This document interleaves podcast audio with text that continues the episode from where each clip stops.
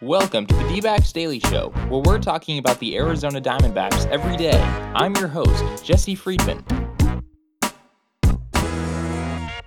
Welcome to today's edition of the D Daily Show. As always, I'm your host, Jesse Friedman. And if you were with us yesterday, you know that I talked about Aaron Sanchez, the starter for the Toronto Blue Jays today, the fact that he's 9 and 1, the fact that he had an ERA of 2.97, the fact that he threw 97 miles an hour and got a lot of ground balls and the fact that this would be a very difficult game to win for the Arizona Diamondbacks, and it turned out to be that way. Uh, Arizona ended up losing the game by a final score of five to one. The Diamondbacks grinded out a, a run in a way that the D backs haven't really done much of this season. They've had a lot of trouble actually getting the big hit, getting guys in.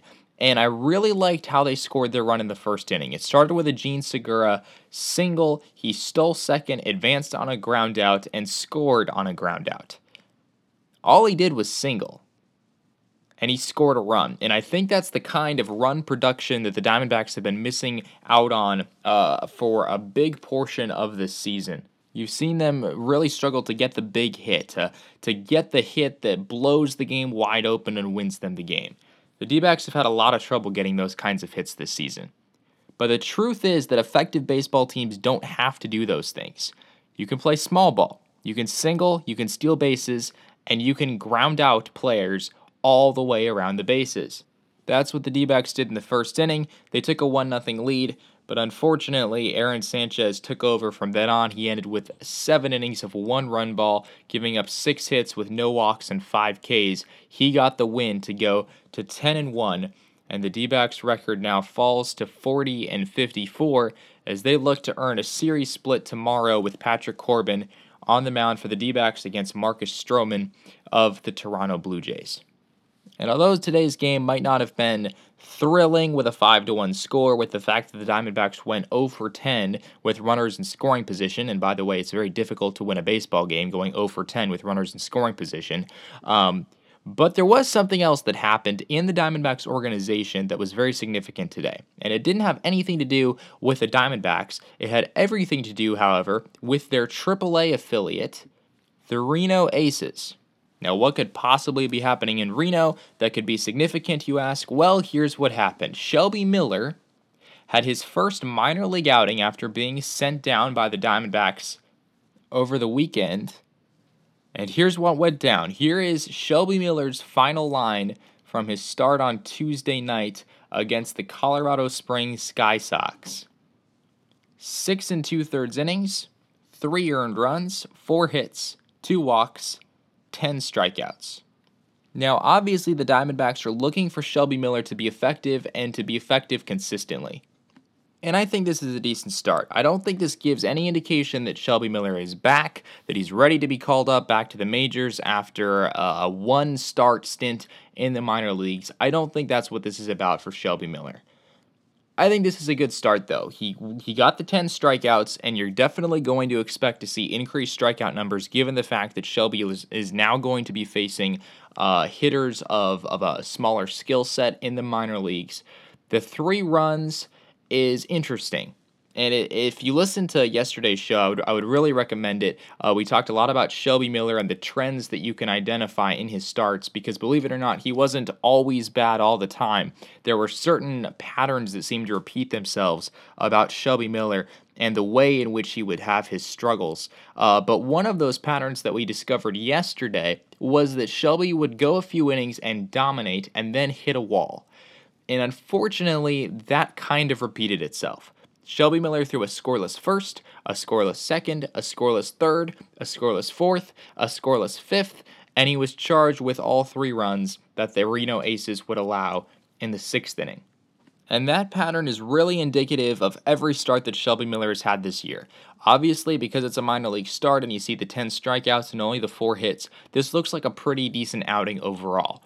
But the fact that he still struggled by hitting a wall in a particular inning, in this case it was the sixth inning, is still very concerning. I don't think Shelby Miller really fixed anything significant in this start. And really, Shelby Miller getting back to himself is all about finding a way to minimize the damage.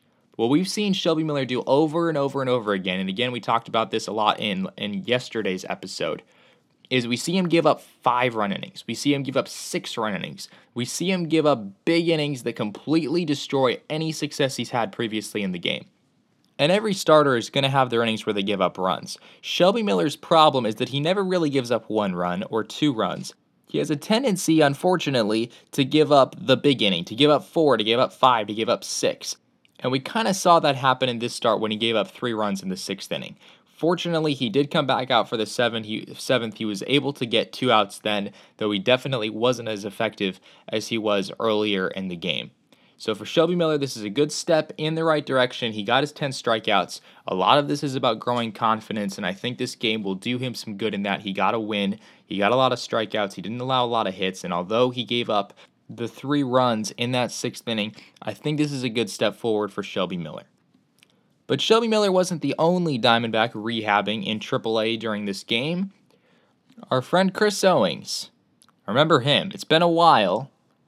Chris Owings hasn't played in a game for the Arizona Diamondbacks since June the 5th.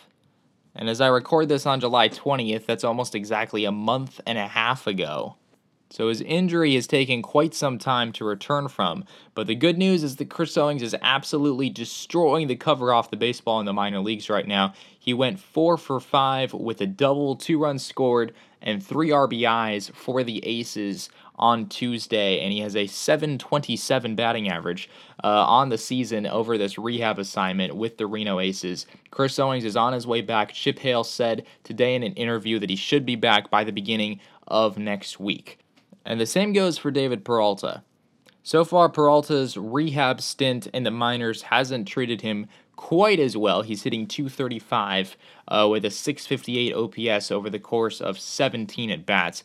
But that's a pretty small sample size. I don't think it's anything to really be concerned about at this point. This is actually Peralta's second stint on the disabled list. If you remember, he was on the DL earlier in the season, and he's missed uh, quite a bit of time overall. He's only played in 41 games with the Diamondbacks this year and didn't perform nearly up to the standard that he set for himself last season when he had an OPS of over 900. But both Peralta and Chris Owings are expected back early next week, possibly in the series against the Milwaukee Brewers. And I think getting these two outfielders back is going to really boost their lineup and it's going to really boost their defense. Right now, the Diamondbacks' defense is uh, kind of a, a, disturbing thing to watch. Michael Bourn is decent out in center field. Um, but aside from Yasmany Tomas, a lot of the players the D backs are throwing out in the outfield these days are players that are really playing out of position. Brandon Drury has been uh, an infielder for the majority of his pro career so far. Rickie Weeks Jr. is the same, and although he's kind of started to adapt to that outfield position long term as he gets a little bit older, he's not a he's not a particularly mobile person at this point in his career. So really, you could say the biggest advantage of getting Chris Owings and David Peralta back is actually the D-backs defense will hopefully become watchable again. And even Chris Owings, who was playing center field earlier, was playing out of position. But I think it's fair to say that he and Peralta would provide a much better defensive performance than the D backs are currently getting out of their outfielders at the moment. If you've been following the Diamondbacks news over the last few days, you've probably heard about a report that uh, originally came from Peter Gammons, who is uh, an MLB reporter. And Peter quoted a National League general manager basically saying that the Diamondbacks had interest from other teams and Brad Ziegler, their closer, who they, of course, dealt to the Boston Red Sox for two uh, lower level prospects in the eyes of most scouts. And uh, what the report basically said was that teams are dumbfounded by the fact that the Diamondbacks offered Brad Ziegler to the Boston Red Sox at a so called half price. Apparently, the Diamondbacks were asking for a much higher return from other teams. And this general manager from the National League, who would go unnamed, uh, was basically just laying it out there on the table and saying that a lot of people were expecting the Diamondbacks to get a lot more for this guy. Brad Ziegler was a closer, he was very successful.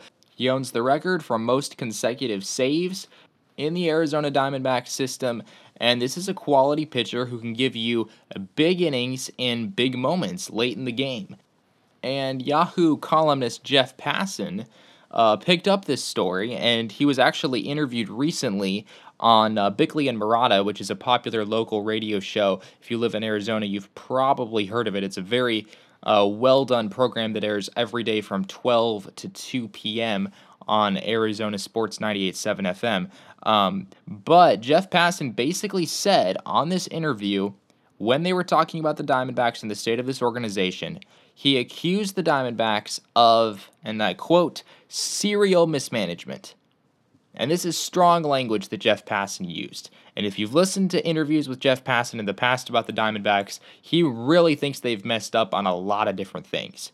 From the Shelby Miller trade all the way to this relatively uh, low cost, low reward trade that the Diamondbacks made, uh, in which they sent Brad Ziegler to the Boston Red Sox. So the question we have to ask ourselves is Is this true? Have the Diamondbacks committed serial mismanagement of their team? Do they evaluate talent in the right way? And the only way we can really judge that is by looking at the moves that they've made. You look at the acquisition of Shelby Miller, the Diamondbacks probably had no idea that an ERA over 7 was in his future back in December when they made this move. Could they have gotten more for Brad Ziegler? Did they give up on Didi Gregorius too soon? These are the questions that we have to face before we can draw any conclusions. And that's what tomorrow's show is for. If you join us tomorrow, what I'm going to do is I'm going to break down every single trade that the Diamondbacks have made under the regime of Dave Stewart and Tony LaRussa. We're going to go through, we're going to grade every trade they've made, and we are going to answer the question Is serial mismanagement a proper way to describe the Diamondbacks front office? I think we're all aware that they've made their fair share of mistakes. And we're going to remember the Shelby Miller trade for a long time, most likely, unless things turn around very quickly. There's not a lot of debate about that big of a trade. But the Diamondbacks have made a lot more roster moves than just that over the regime of Dave Stewart and Tony LaRussa. And I think the only way we can say for sure whether or not serial mismanagement is the right word to describe the Diamondbacks front office is to look at every trade, to look at every roster move, to evaluate them, and to come to our conclusion with the entire big picture in mind. And that's what we're going to do on tomorrow's show, and I hope to see you then. Thanks for listening to today's edition of the D Daily Show. As always, you can find me on Twitter at, at Jesse N. Friedman, or you can tweet the show at, at Daily Show. You can also get online at www.thewebgem.net slash Daily Show. I'm your host, Jesse Friedman. Thanks for listening, and we'll be back with more tomorrow about the Arizona Diamondbacks.